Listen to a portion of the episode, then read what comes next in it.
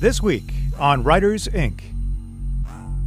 That I wrote about mind control cults, and they're fascinating. I mean, I love anything that has to do with the psychology of persuasion and behavioral manipulation and psyops. So I did a ton of reading about cults, and then at a certain point I realized that to understand them better, I wanted to go kind of undercover into some cult meetings. J.K. Rowling was nearly homeless when she wrote the first Harry Potter book. Stephen King penned Carrie in a small desk wedged between a washer and dryer. James Patterson worked in advertising and famously crafted the Toys R Us theme song long before becoming an author. Join New York Times bestseller J.D. Barker and indie powerhouses J. Thorn and Zach Bohannon as they pull back the curtain on some of the world's most prolific authors. Where did they start? What is their process? The biggest names in publishing all have origin stories, all have tips and secrets. What does it take to consistently top the bestseller lists and become a household name? Get your notepad out. School's in session. This is Writers Ink. Zach, what's up with the Great Southern Trendkill, man? It's because I tried to get JD to buy Vinnie Paul's house this week.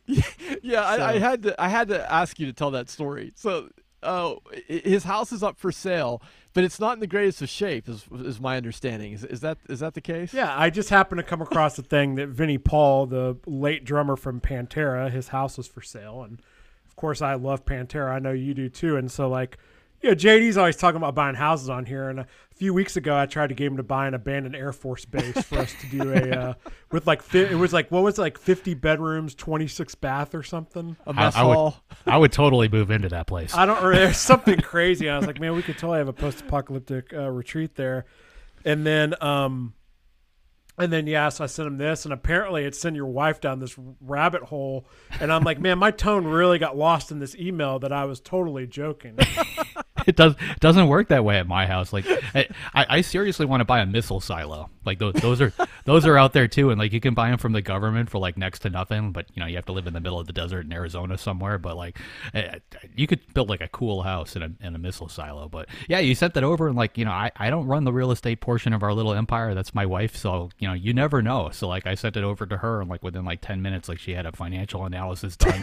She knows the rental market in Arlington, Texas. Like, I don't even know where Arlington, Texas is. It's right outside Dallas. It's like it's totally grown up. That's where the Cowboys are and stuff. So it's a big area. I told you, I'm basically from there. So yeah, but I haven't lived there for years. But yeah, I just thought it was funny because like I love Pantera, and I was like, that'd be a cool house to have. I just wanted to go stay there for one night. So ironically, too, him and his brother are both buried in the same cemetery as all my family. So. It's kind of interesting too. So not to make this depressing, but it's already depressing enough you didn't buy the freaking house. So it needed too much work. It was a piece of crap. It looked like it was not a good house. Well, so. there's a lot of we actually to give the listeners a little understanding what we did here. So my wife actually called our real estate agent, who called the real estate agent who's actually got the listing, and got the inside scoop on it. So apparently this guy was very fond of DIY type projects inside the house. So there's a couple. Like moving bookcases, blocking off rooms, a few walls that were removed that probably shouldn't have been, a few new ones put in, like all totally unpermitted.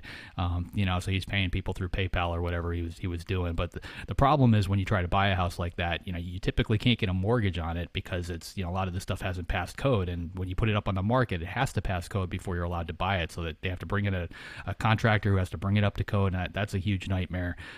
Yeah, so like tons of red flags outside of the fact that nobody wants to go to Arlington, freaking Texas. Well, I'm going to spin JD down a different rabbit hole because I was thinking like Pantera Museum. There you go. Okay. I'm still not going. I'm still not going to Arlington, Texas for a Pantera Museum. Hey, you JD, won't. $20 a head, JD. Imagine. I mean, in all seriousness, I'd be surprised though if the the short-term rental market there wasn't crazy because you could like sell that to Pantera fans and stuff, but also like. I mean, that's a really populated area, and the Cowboys football stadium there gets tons of huge events.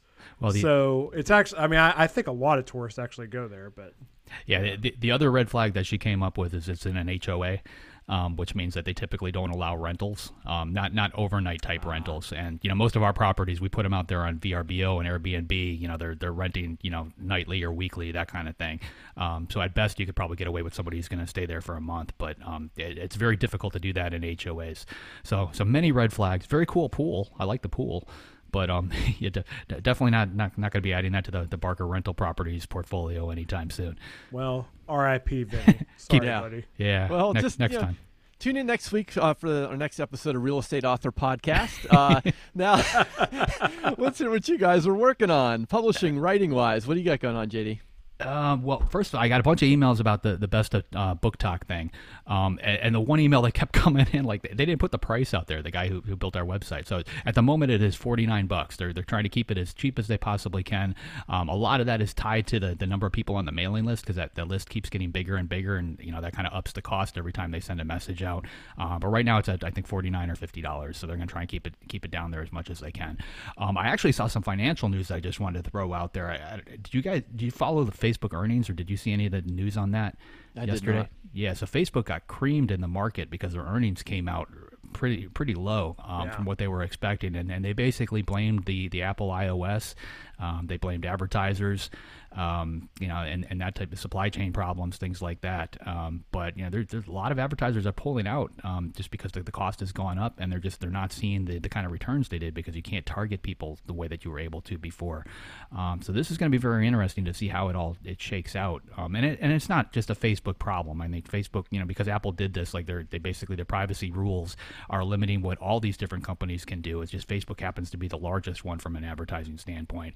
But you know, Instagram, Twitter, anybody who's relying on that data from iOS, you know, they're getting hurt right now.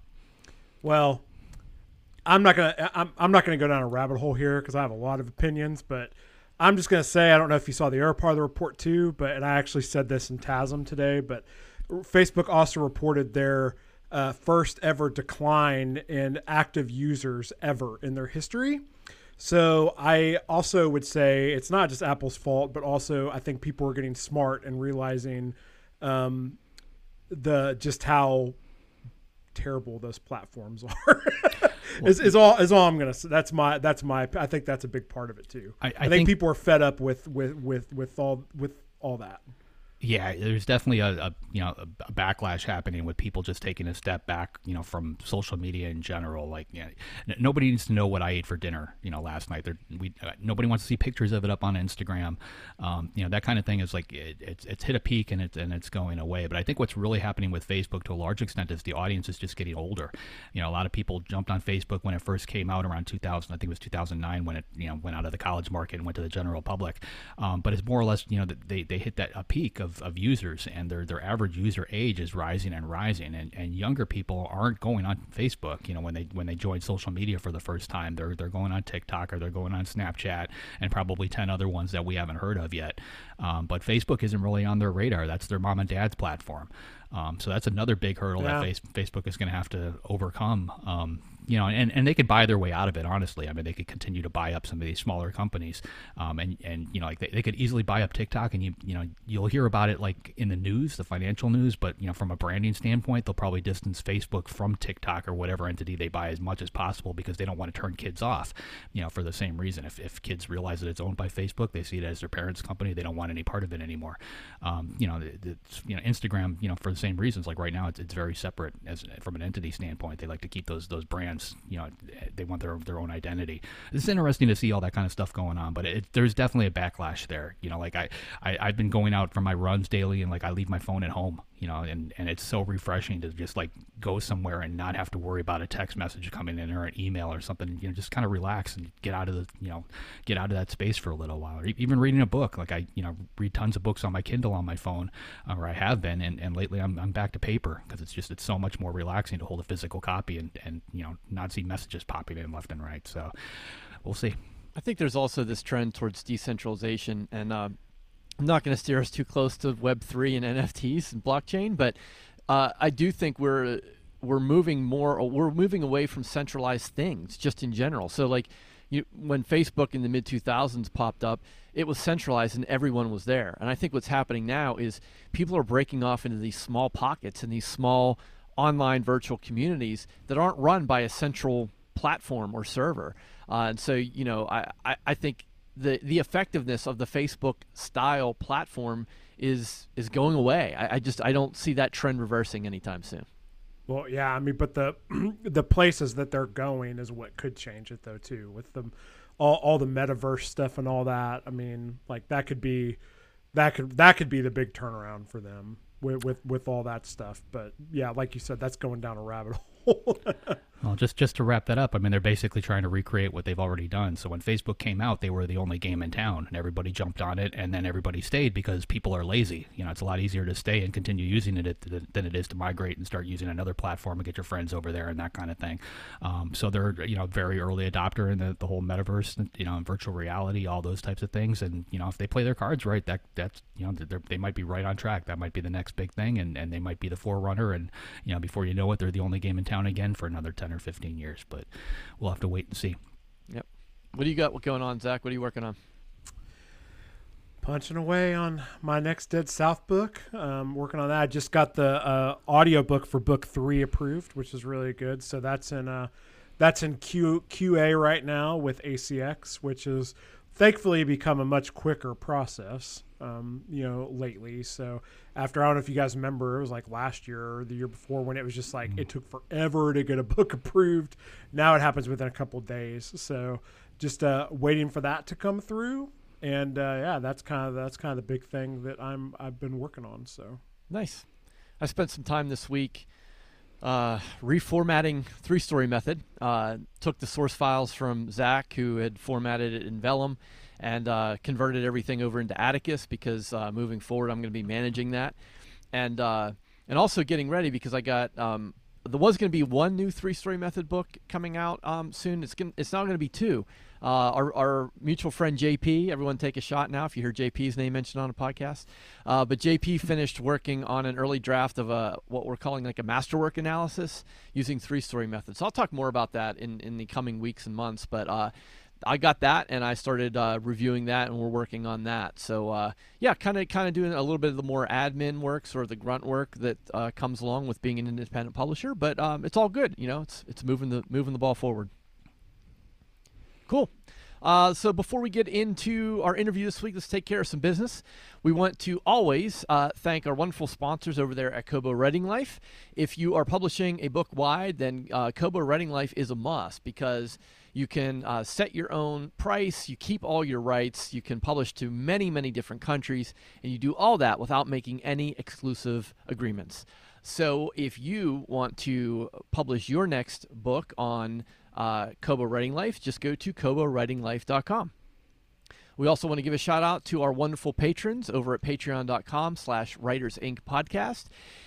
If you would like to be part of our monthly Q&A episodes and submit questions that we will answer on the air, please sign up, and we'd be happy to have you there.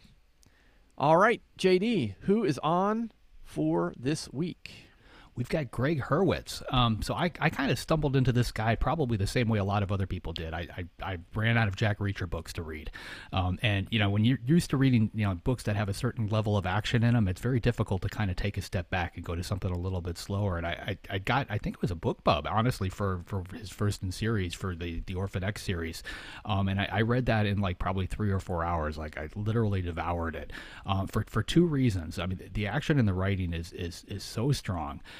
But he's a very skilled writer, you know, just in general. His physical descriptions, his characters, everything about it, just, you know, it screams, you know, like from an author standpoint, like, I literally learned stuff while I was reading his book. And like, I really try to seek those types of things out. And I burned through every one of his Orphan X books, and I went back through his, you know, the first couple that he wrote before that. So now I'm done. I read his latest is called Dark Horse, which releases February 8th. And I'm done with that one too. So Greg, get off your butt, write another book really quick, because I need some more material to read. But here he is, Greg Hurwitz. As president or co-president of the ITW, do you get to boss J.D. Barker around?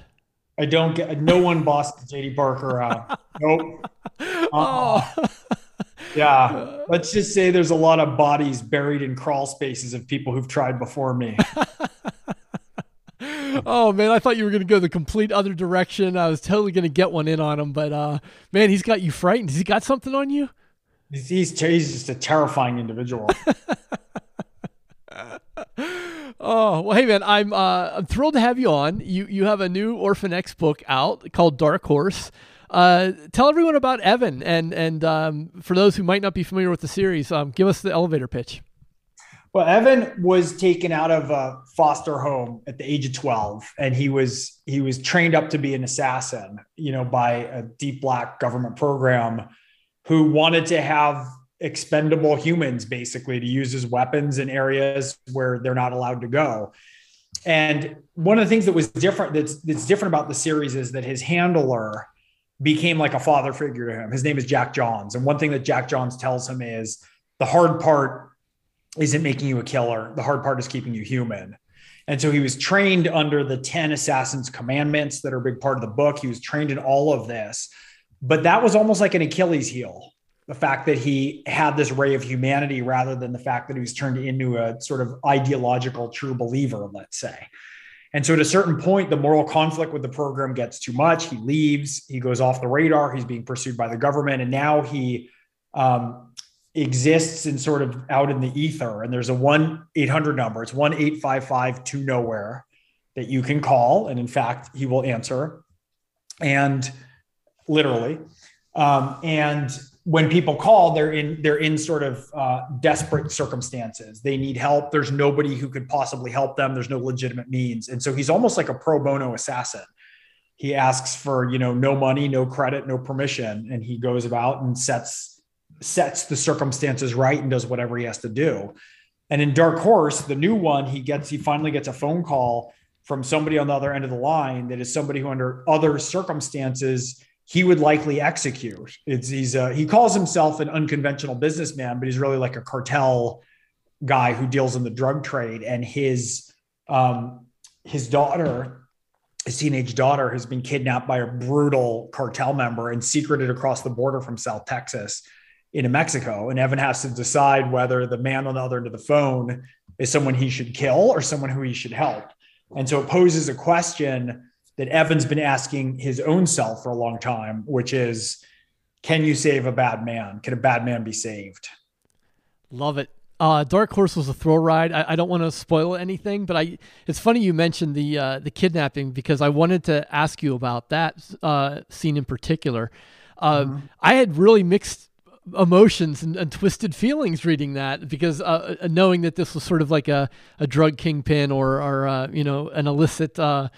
a businessman. So from a storytelling standpoint, why did you choose that particular scene to give Evan this sort of moral conundrum that he has to face? The scene of the kidnap, meaning right. Why was that the spark point? Right. Like, why was that the first client? The further that I get along in my career, and this, it started early, but I think I keep moving more and more towards not writing heroes or villains, good guys or bad guys, but protagonists and antagonists. And so the more complicated the people are who I can pit Evan against, the more complexities they bring out in him.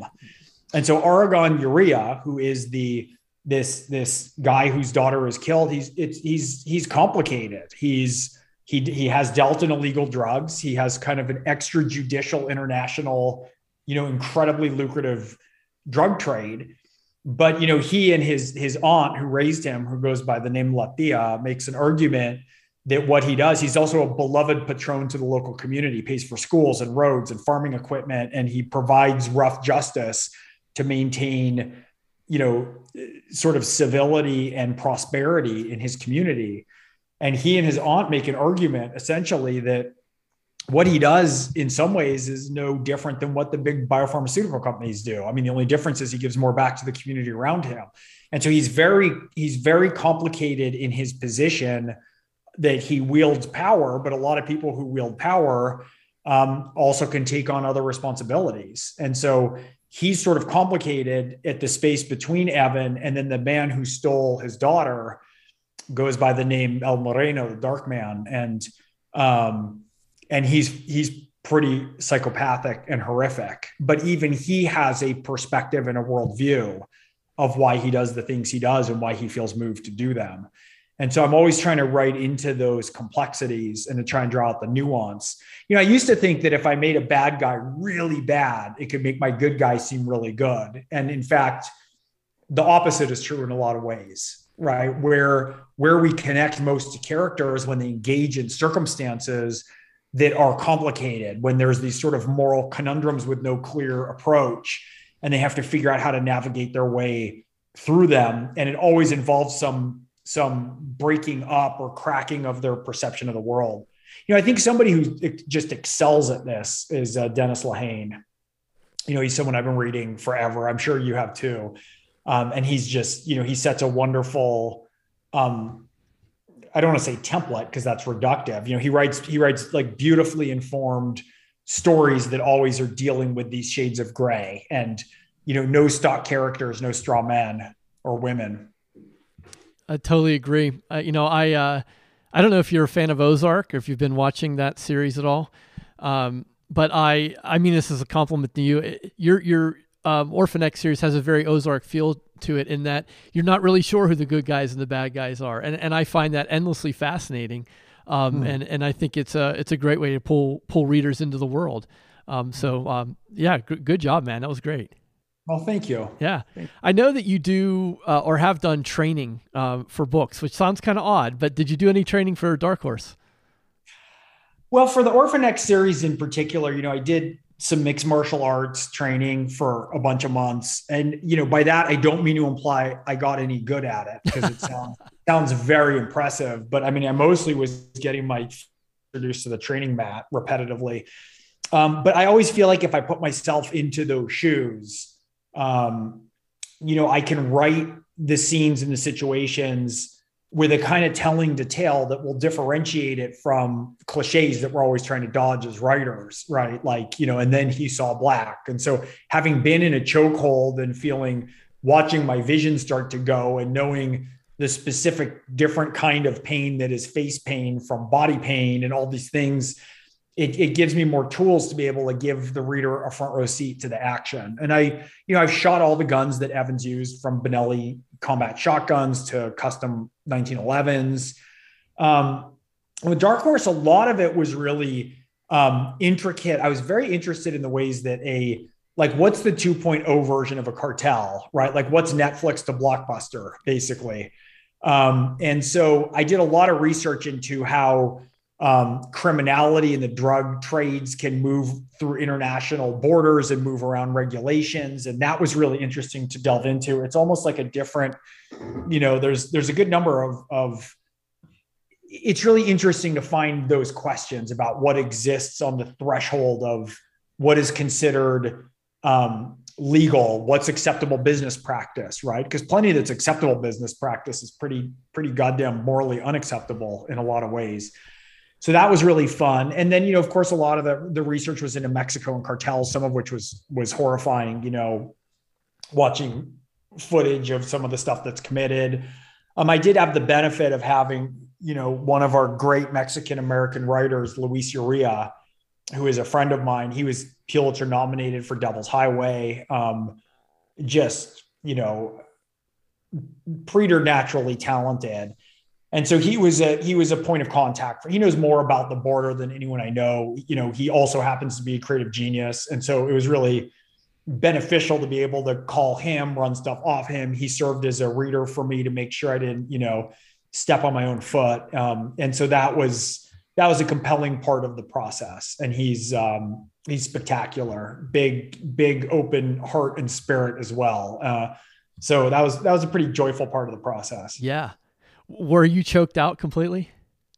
I have been close to. I tapped out before. What was the moment? Tell me about the moment where you tapped out. What were you experiencing? Well, what's weird is like you get, you know, your vision speckles. There's a kind of pain.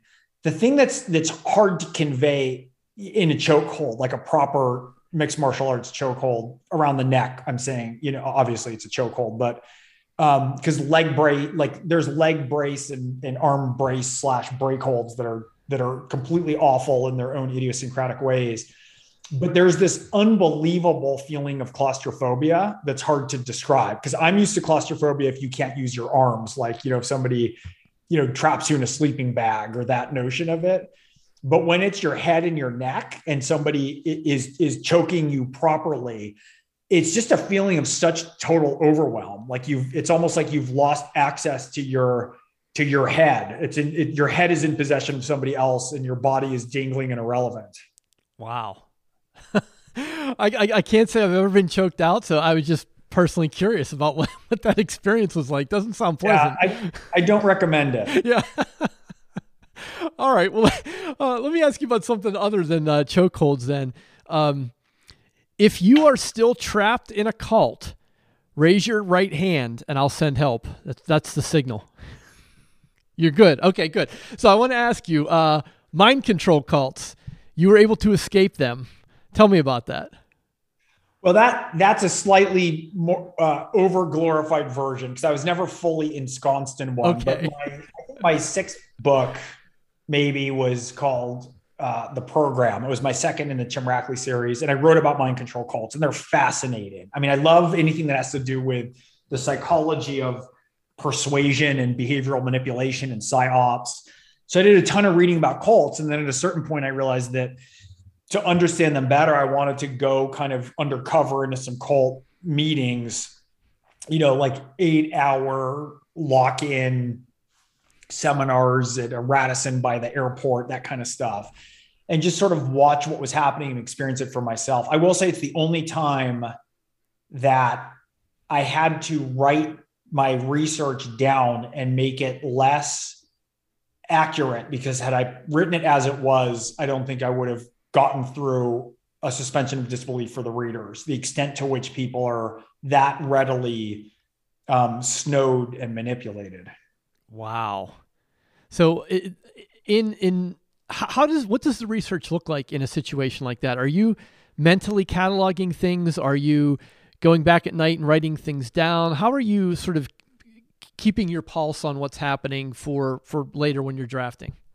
Well, a lot of it's what I experienced. So like they sit you in a big U-shaped, you know, arena in a big ballroom. And then they say, everybody who's ready for change, stand up.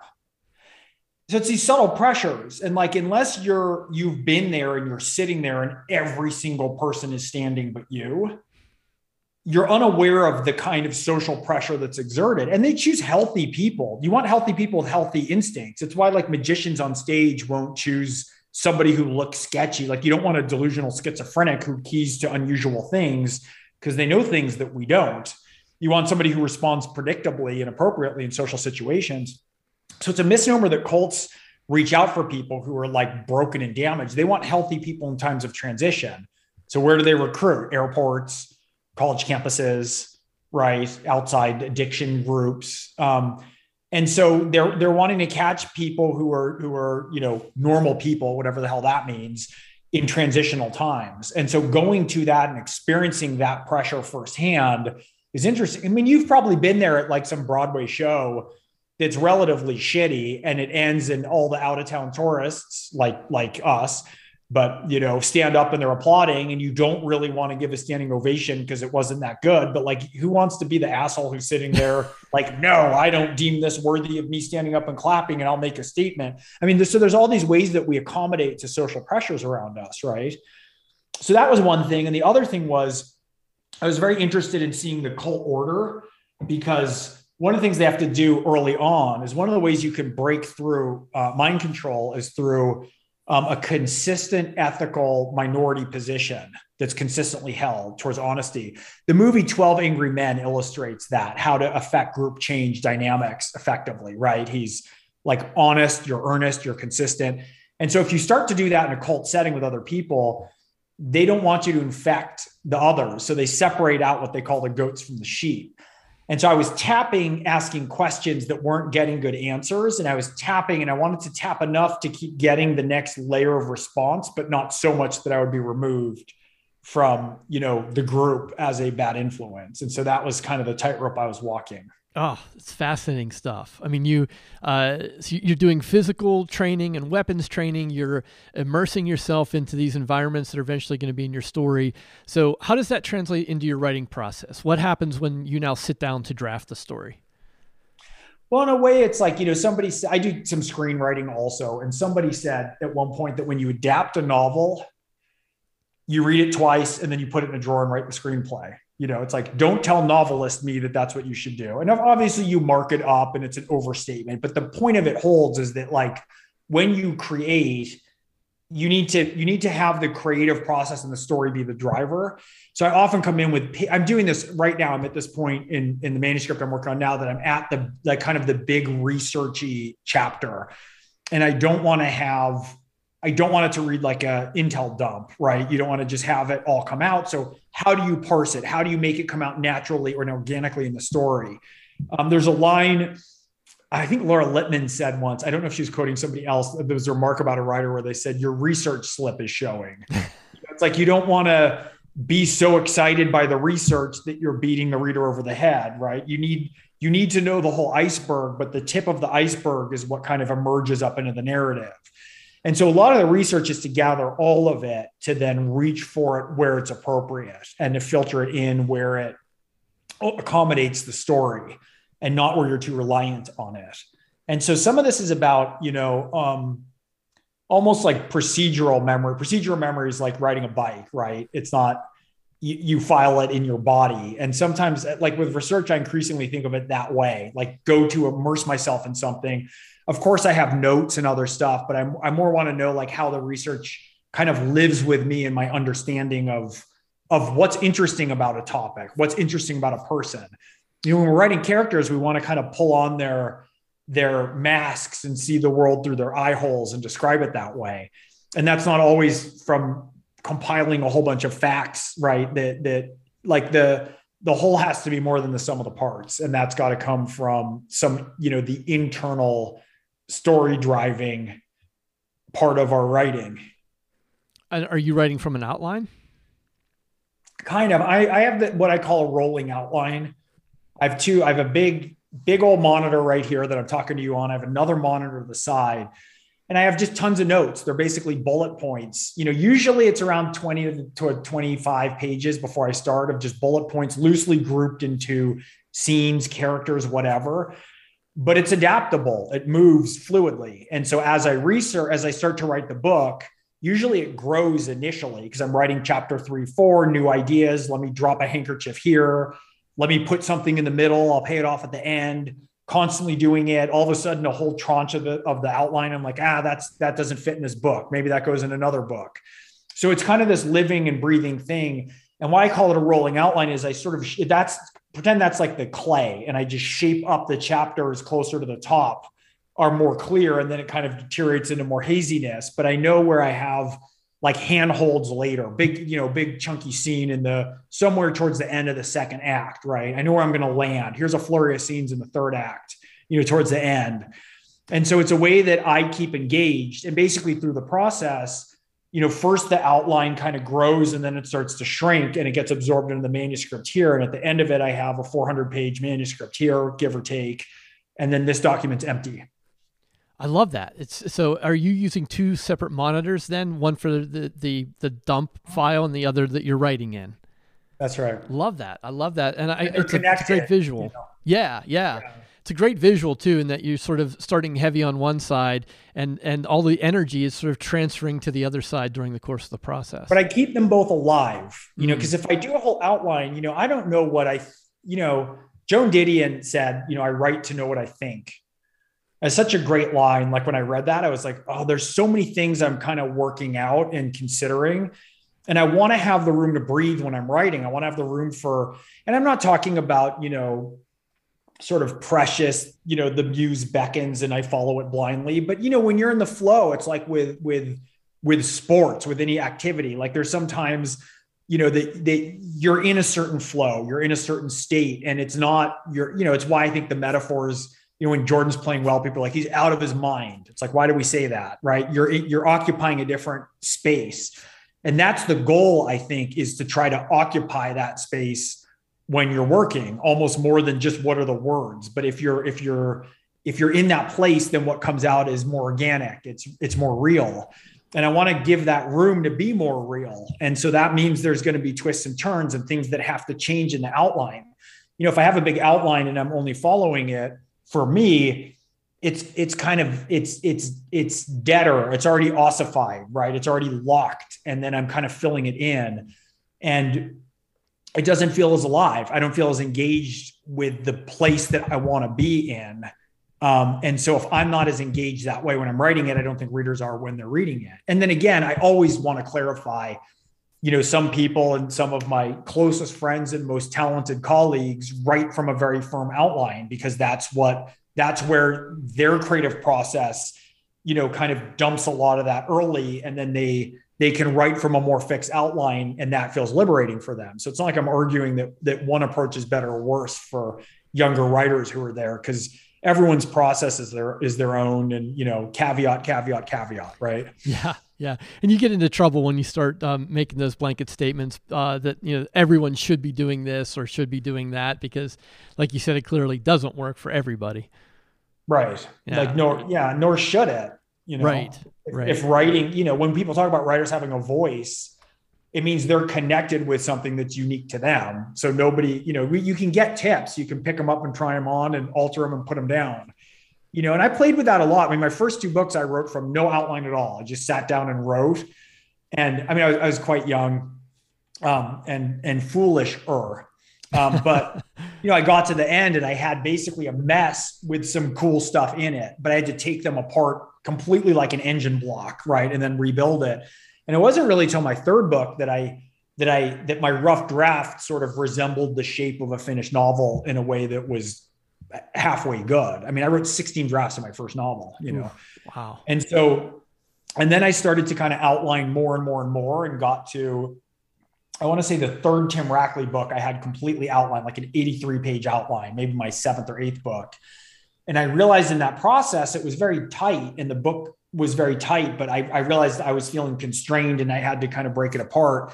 And when I wrote The Crime Writer, was my eighth book, in some regards, my breakout book in a lot of ways, certainly internationally, I threw all that away and I just wrote from no outline at all. And then I kind of settled on this rolling outline. And so, you know, even with my own process, like, you know, because I've been doing this a long time now, I like to think of myself as not too aged. So, you know, how sorry I'm after playing soccer tells a different story. But, you know, I started really young. I started my first book when I was 19. So it's a lot of years for me where in some ways, as I'm writing, I hold a notion of structure and pacing almost, it's not on the surface. It's not something that's in my prefrontal cortex when I'm writing. It's just sort of how I'm, it's like software that's running in the background almost now, you know? And so I can have a little bit more freedom, I think, in how I integrate it. And of course, the moment I've said that, it's all going to go to hell in the next one and it's not going to work. And because, you know, every book presents new opportunities for disaster, as you know well. So, you know, I'm not implying it's anything that's fixed, but for right now, that's how I'm chugging along. Yeah. Yeah. And you have been very successful and at this a long time. When was the moment that you, not necessarily from say a commercial perspective, but you internally knew, like, you could make a go at this, like this could be something that you could do for a living? Well, I was, you know, like I said, I was young and I had some of that arrogance of youth, you know, and of course that's not applied to all youth, but it applied to a cross section of youth that I was one. And I kind of thought, look, if I write a good book, right, why shouldn't I sell it? And thank God for that. Like, if I was aware of how hard it would be. And I was very fortunate. I mean, I sold my first book. It was preempted by Simon & Schuster. It was a nice deal. And I immediately broke that into how many months, like money for me was only gas in the tank of my car. I was like, how many months can I write? It's all I cared about. I mean, you know, when I was in college, my senior year, a lot of my friends were going off to in investment banking and doctors and lawyers and making all this money. And I literally said, like, if somebody would pay my bare expenses that I could live in a studio, I would like sign on the dotted line and just do, like, it's all I wanted to do. And none of my drive, because of course you always fantasize, like, who doesn't want to be John Grisham, right? But my primary drive was to be able to do the actual writing. It wasn't to be a writer. It was to want to write. So when I did my first deal, I just broke it up and was like, here's how much runway I have, right? Here's how many months now I've bought myself. And I went out and, you know, like I bought a car that, you know, could go to 300,000 miles, you know, like a little Acura Integra, because if I didn't have another deal, I could drive it for, you know, 15 years. And it was all about getting myself the time and the freedom to continue to write. It's all I cared about. And then, you know, my second book, we had, I think, 36 rejections. It took me 2.5 years to sell it. After the first book, I was like, this is a breeze. I must be so talented. The world must recognize my genius. And it was like, no, you know, I think I certainly had some talent. I definitely worked hard, but, you know, a lot of it is luck and help from people and being prepared for the luck when it happens. And I was hardworking and diligent. And, but the second book, nobody wanted. I think we finally sold it to like the last imprint that was a brand new imprint, like of anywhere. And then I bought myself more time. And so it was a process, you know, but I always was in fear of losing the 8 to 10 hours in a day that I wanted to spend writing. That's, you know, and so that was one of the animating parts of it, was sort of financial anxiety. Yeah, it's so relatable, this idea of buying yourself time. You know, like you do what you can, whether that's earning or saving, to buy yourself that ramp, like that on-ramp that you hope it leads to. So that's a really relatable story. Thanks for sharing that. Yeah. Yeah. Well, let's wrap up by taking it all the way in the other direction, which is you are a veteran of the industry, and like all of us, you've been observing some pretty radical changes in everything over the past couple of years. What sort of changes do you see on the horizon for writing and publishing, whether that's a year out, 5 years out? Like, what are you seeing out there on the horizon? Well, you know, of course, ebooks are ascendant, you know, and that's great. And the biggest area of growth that I see are audiobooks. They're just exploding. And it makes a lot of sense. You know, people have been listening to stories a lot longer than we've been reading them. You know, and so especially with people's schedules and driving and commuting and jogging in the gym and ear pods. And I happen to have a spectacular audiobook reader, Scott Brick, who's also become a very good friend. He's the voice of Evan Smoke. So if anyone wants to call the 1-855 to nowhere number, that's who's going to pick up. Brick is amazing. He's so good. He's so good. And it's so hard to read dramatically and with emotion and not feel theatrical. I mean, he's just a huge piece of talent. I'm very grateful to have him. But, you know, for me, the bottom line is like at the end of the day, the technologies will change. Fundamentally, I'm not a, you know, engineer.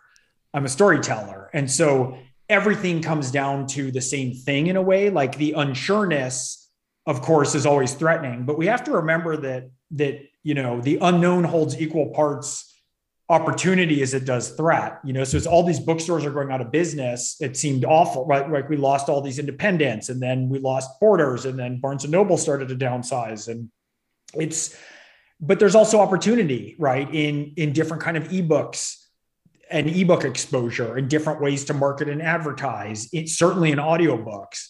And so at the end of the day, you know, as much as we try to adapt to that, and look, I'm a commercial writer. I like selling books. I like having more readers. I like making money. Like all those things are fine, but they can't be my focus. The focus has to be, it still is on the story. And then it's just trying to be savvy and having good people around you to anticipate that. And at the end of the day, you know, I am a purveyor of stories. I don't care if people, you know, snort them or shoot them or read them. I don't care which format they prefer to intake them.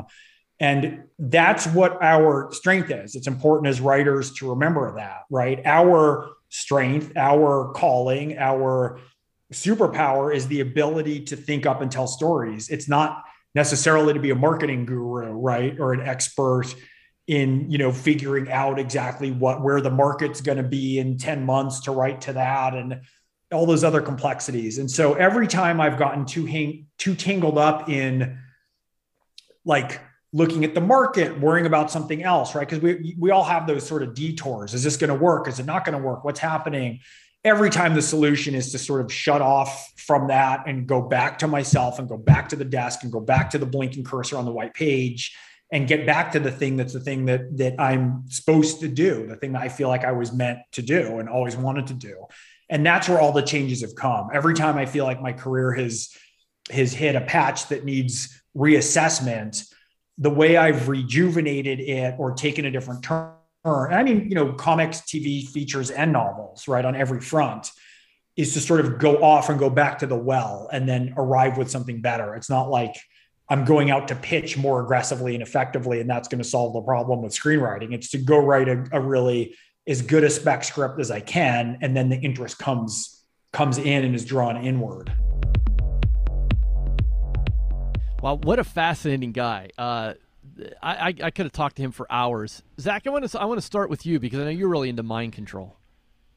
I was just disappointed you couldn't get a JD insult out of him there at the beginning. I tried.